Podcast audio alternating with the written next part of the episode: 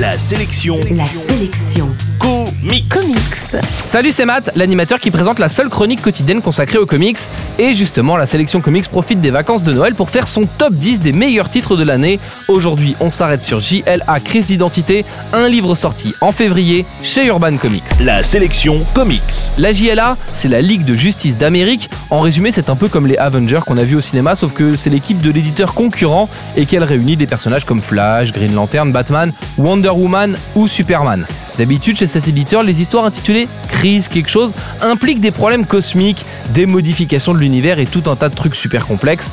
Ici, dans Crise d'identité, les héros sont confrontés à un problème plus intime. En effet, la femme d'un membre de la Ligue vient d'être assassinée, le meurtrier a pu déjouer tous les systèmes de sécurité et surtout toucher ces héros dans leur sanctuaire, leur zone de confiance et par conséquent dans leur intimité.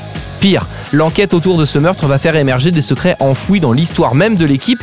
Il semblerait bien qu'il ne soit pas aussi irréprochable qu'on ait pu le croire. Brad Melzer livre ici une histoire passionnante sur la notion d'héroïsme et sur sa transgression, parfois la seule façon de faire entendre raison à un ennemi impliquant de sacrifier un peu de ses valeurs morales. Le titre est parfaitement abordable pour les nouveaux lecteurs de comics qui trouveront là une histoire de super-héros intelligente et bien ficelée et le bouquin se paye le luxe d'être accompagné de quelques vieux épisodes de la Ligue auxquels cette crise d'identité fait un peu référence.